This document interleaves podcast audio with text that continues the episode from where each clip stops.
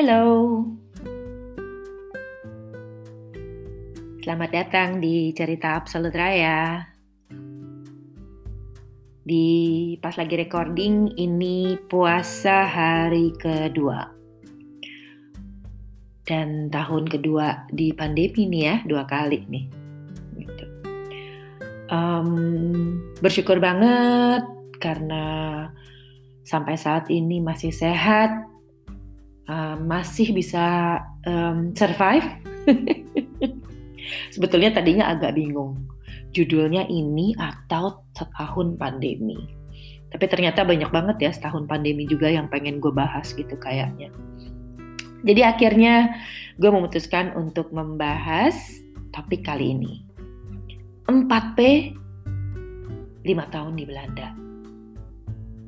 Jadi 4P itu pekerjaan, pergaulan, pekerja, pekerjaan rumah, dan percaya.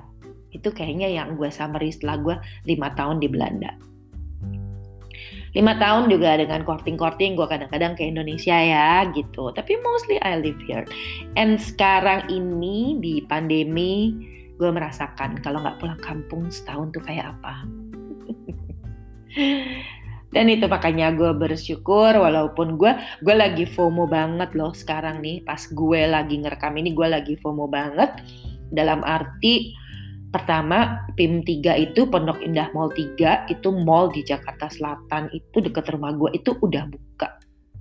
Gue merasa kayak nggak hits banget gitu ya karena gue nggak belum ke situ itu gue dan dan dan kalau ngeliat orang-orang posting tuh yang kangen karena itu kan daerah rumah ya. Jadi ya kangen lah daerah rumah lo gitu. Home sweet home di Indonesia home, homeland.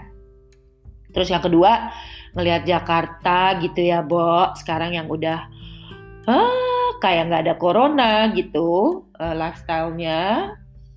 Itu gue jadi yang uh gue pengen gitu kalau dulu kan kayaknya seneng gitu ya semua pada di rumah dan sekarang semua udah pada keluyuran dan gue belum tahu kapan gue bisa pulkam gitu kan Terus ditambah lagi memasuki bulan Ramadan itu mulai pada kirim-kiriman makanan. Nah, kayaknya sih gue bukan masalah makanannya ya. Makanan tuh ada aja sih kalau di Belanda.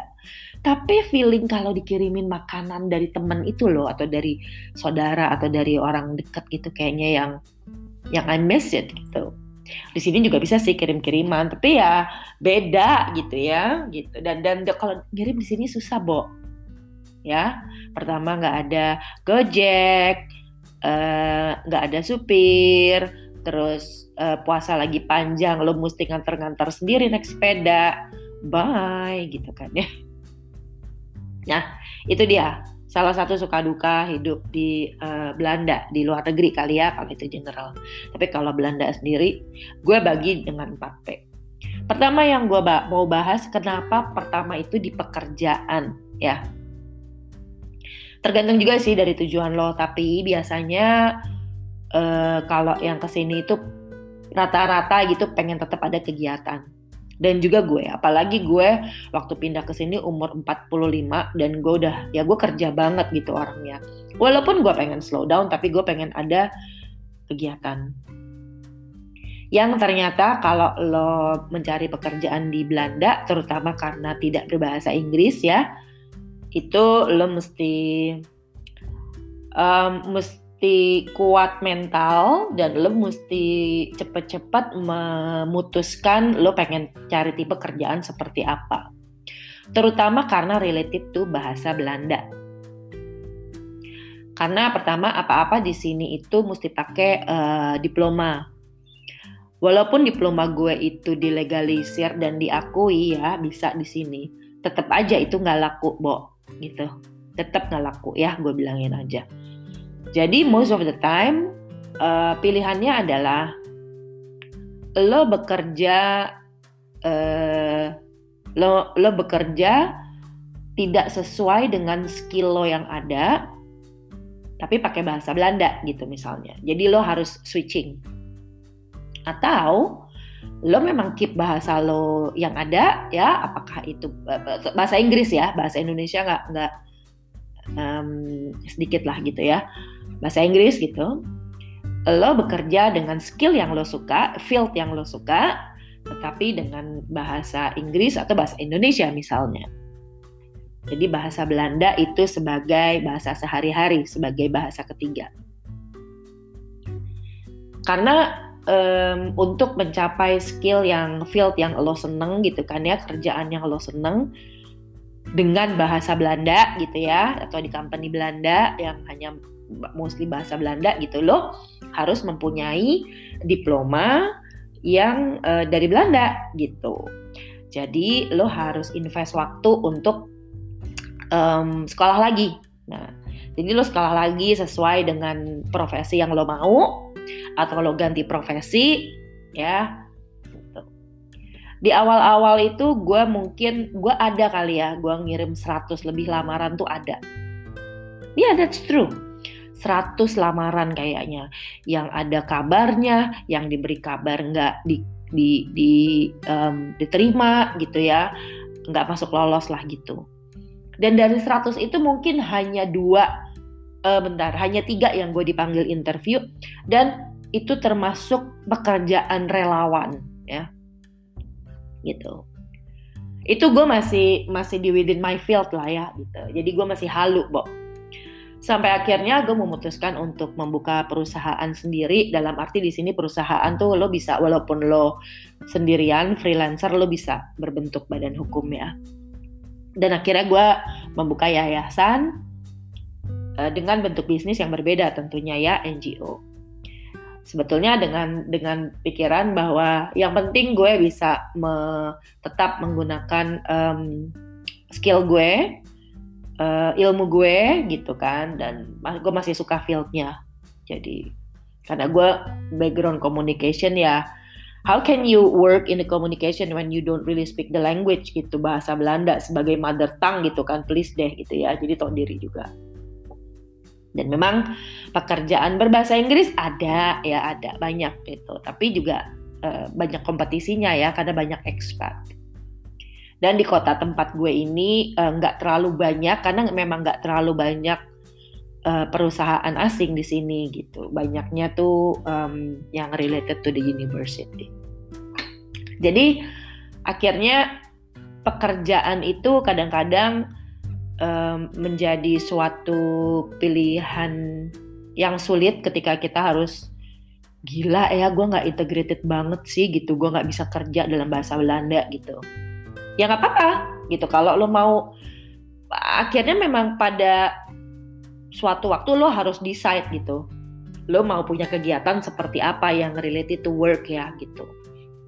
Jadi ada yang memutuskan untuk um, apa benar-benar pakai bahasa Belanda melalui pendidikan, melalui apa namanya course-course gitu dan dapat diploma ngelamar dan akhirnya bekerja gitu ya. With that truth, ada juga yang um, apa nggak mau pakai skillnya lagi gitu ya. Jadi gue kerja yang lain aja deh gitu yang mungkin lebih memakai fisik misalnya gitu. Nah, jadi gue atau gue nggak usah lah gue nggak apa-apa gue nggak kerja seperti gue dulu di tanah air tapi gue menyalurkan hobi misalnya gitu. Dan ada juga yang yang yang uh, kalau kayak gue gitu ya kayak juga kayak gue kalau gue akhirnya pada suatu titik gitu gue akhirnya memutuskan untuk ah udahlah gitu um, gue uh, bahasa Belanda kalau ada alhamdulillah tapi kalau ada opportunity-nya bahasa Inggris atau bahasa Indonesia gue ambil jadi gue di mana ada ada opportunity kerjaan atau kegiatan yang lebih visible itu gue ambil gitu. Dan akhirnya kalau gue sekarang memang lebih banyak pekerjaan gue yang pakai bahasa Inggris gitu. Karena memang ya opportunity-nya di situ gitu ya. Dan menariknya sejak pandemi ini karena semuanya banyak yang work from home that opportunity is actually um, kebuka gitu loh. Jadi itu sih kayaknya kalau dari pekerjaan gitu. Nah, sedangkan kalau misalnya um, kalau misalnya dari um, yang kedua nih ya dari pergaulan gitu ya pergaulan juga menarik gitu karena uh, tentu aja kan lo mesti integrated ya dan gue kemarin yang seperti gue bahas juga di uh, episode sebelumnya tentang buku Culture Map. Itu menarik gitu itu juga mengkonfirmasi gitu perasaan-perasaan dan feeling gue dan asumsi gue gitu. Bahwa memang itu nggak bisa dipisahkan gitu pergaulan dari kultur. Tentu aja di sini ada kultur Belanda yang udah pasti. Setelah itu sebagai orang Indonesia ada kultur Indonesia. Lalu juga ada kultur-kultur imigran lain ya yang ada di sini di Belanda. Nah pergaulan itu juga akhirnya juga akan membawa bagaimana lo harus mengantisipasi perbedaan perbedaan-perbedaan kultur itu gitu perbedaan kultur dan dan menariknya menurut gue nih Indonesia itu ini juga gue belajar dari buku Culture Map kemarin gitu. Karena Indonesia itu besar dengan kulturnya yang sangat beragam. Jadi sebetulnya di antara orang Indonesia sendiri juga kulturnya tuh berbeda-beda, Bo, gitu. Selain kulturnya berbeda, latar belakang berbeda, tujuan berimigrasi atau pindah ke Belanda juga beda. Um, semuanya banyak yang beda. And you have to start all over again your relationship with with people ya kan? Gak hanya orang Indonesia sama semua. Jadi it's just like you start all over again. You start your network of friendship of working gitu semua. Yang di situ akhirnya kalau gue setelah lima tahun itu gue melihat um, kayaknya sih di tahun ketiga keempat tuh lo juga akan udah tahu kalau gue gitu. Jadi tahun pertama lo pasti mencari teman melihat apa kenalan-kenalan networking tahun kedua lo mulai banyak bergaul gitu ya karena udah mulai kenal. Dan tahun ketiga akhirnya lo mus udah mulai seleksi gitu udah udah terseleksi bukan lo seleksi ya.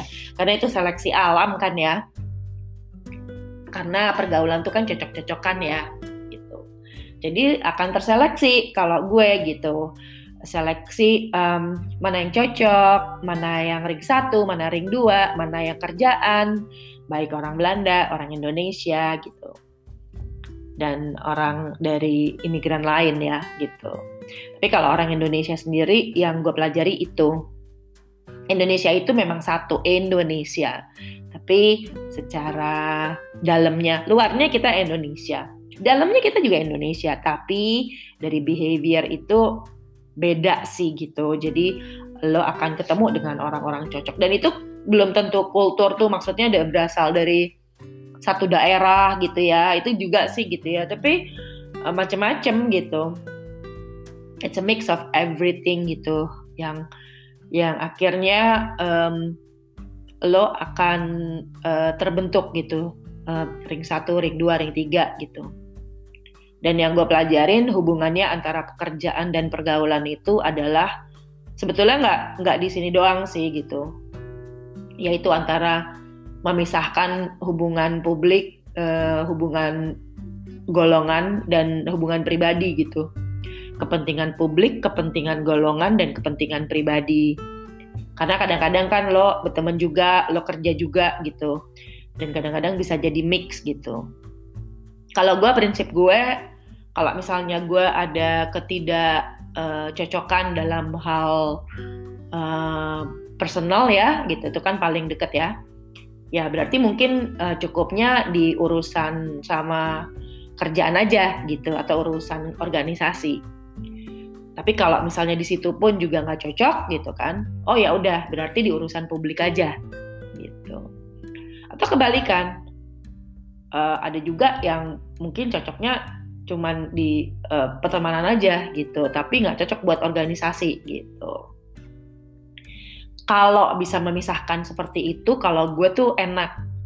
Jadi ya ya lo kan ada problem gue di kerjaan lo nggak ada problem gue di di di personal kan gitu. Atau nggak ada problem kan kalau cuma komen-komen Facebook doang gitu misalnya.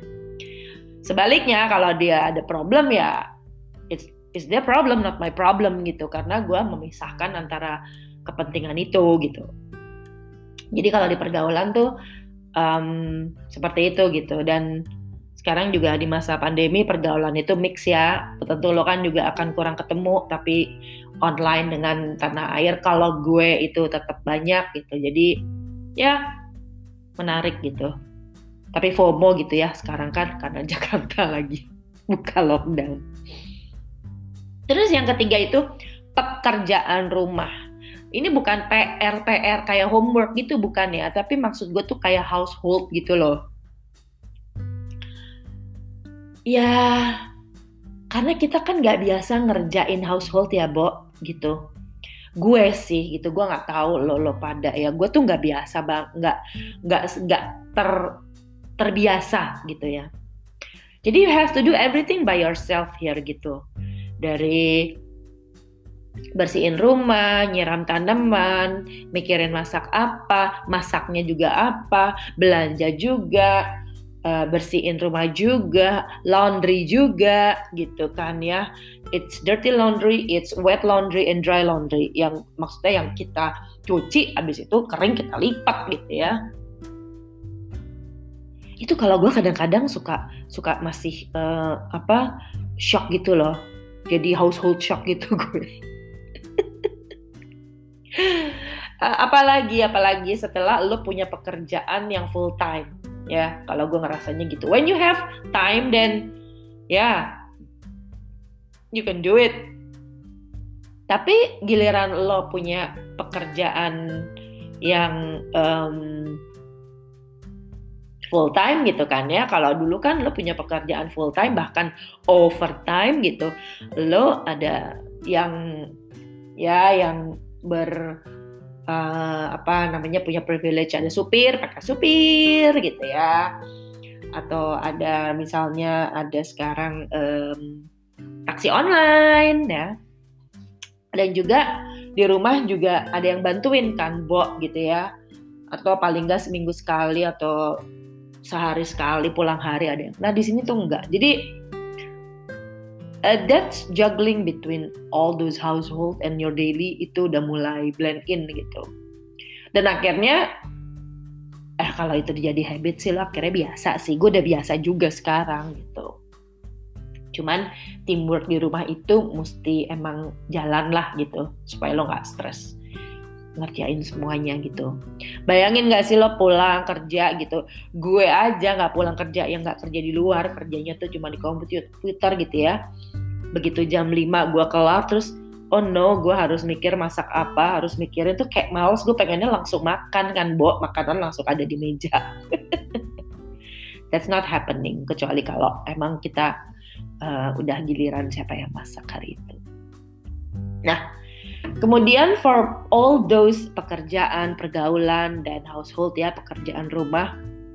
Kalau di tahun lim, kelima akhirnya um, gue belajar banget soal kepercayaan, soal percaya gitu. Karena when you are moving gitu, everything is new gitu. Semua itu baru gitu. Kalau gue umur umur 40-an gitu ya uh, I I I trust my my circle already gitu di Indonesia. Mungkin yang umur 20-an juga gitu ya pasti udah punya best friend yang pindah kecuali kalau lo emang lahir di sini. Jadi you you you already build your circle of trust gitu and then you keep the trust gitu ya di Indonesia. Tapi uh, di sini uh, selain lo you build everything um, from all over again from scratch and then dari situ you build your circle of trust kan gitu. Nah itu itu akhirnya yang gue pelajarin gitu. Yang trust itu ternyata yang membuat lo comfort yang lo, membuat lo tenang yang lo, membuat lo nyaman yang lo, membuat lo enjoy untuk um, enjoying your life uh, uh, uh, di di rantau gitu. Jadi siapa um, uh, society yang lo trust, siapa circle yang lo trust, siapa keluarga yang lo percaya, siapa teman yang lo percaya, siapa rekan kerja yang lo percaya, siapa bank yang lo percaya, siapa perusahaan yang lo percaya, asuransi yang lo percaya, apa pun gitu. Karena setelah lima tahun perjalanan coba ini itu ya, baik dalam hal uh, rational, emotional, functional ya, itu ya akhirnya balik lagi gitu. Terseleksi uh, dengan kenyamanan lo dan you're being yourself gitu.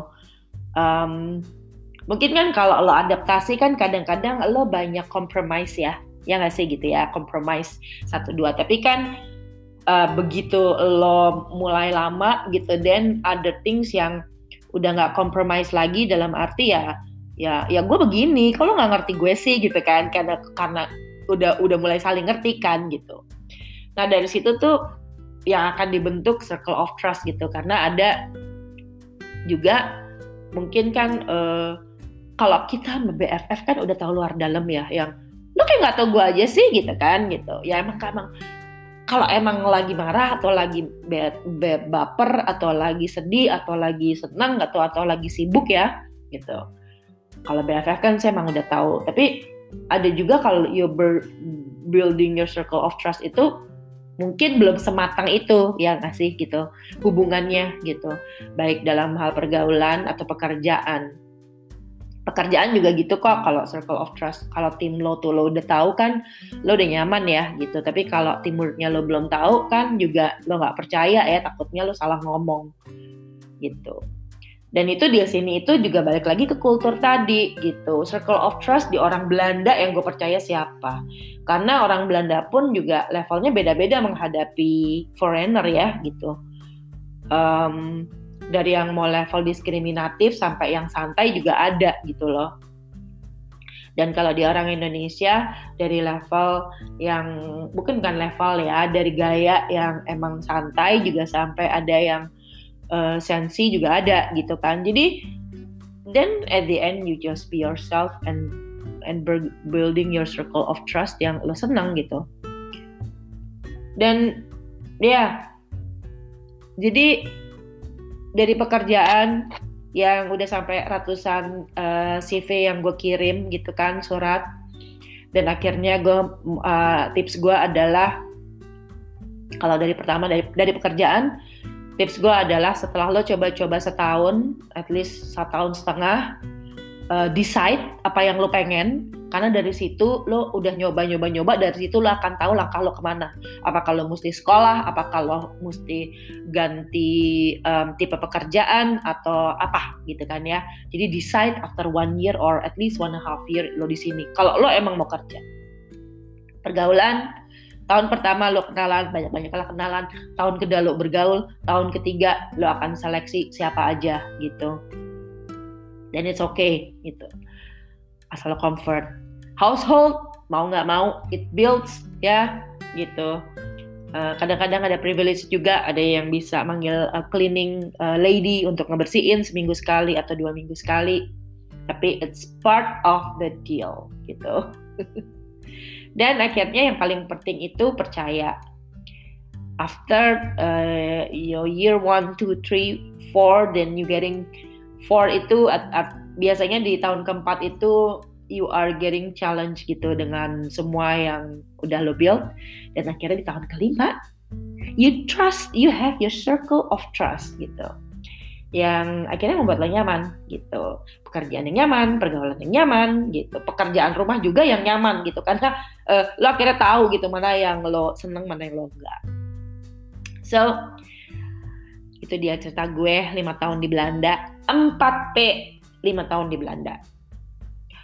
Um, mungkin ada yang punya pengalaman yang beda. Gue masih pengen tahu gitu ya apa sih tipsnya gitu kan. Um, supaya supaya uh, banyak input juga buat gue gitu. Karena it's still learning gitu kehidupan merantau ini. Jadi kalau ada kritik saran lagi dengerin uh, atau follow uh, um, podcast gue um, boleh dong gue di mention di tag di Absolute Raya. Semoga makasih juga buat yang masih dengerin. Um, have a nice day. Groetjes uit Groningen. Doei!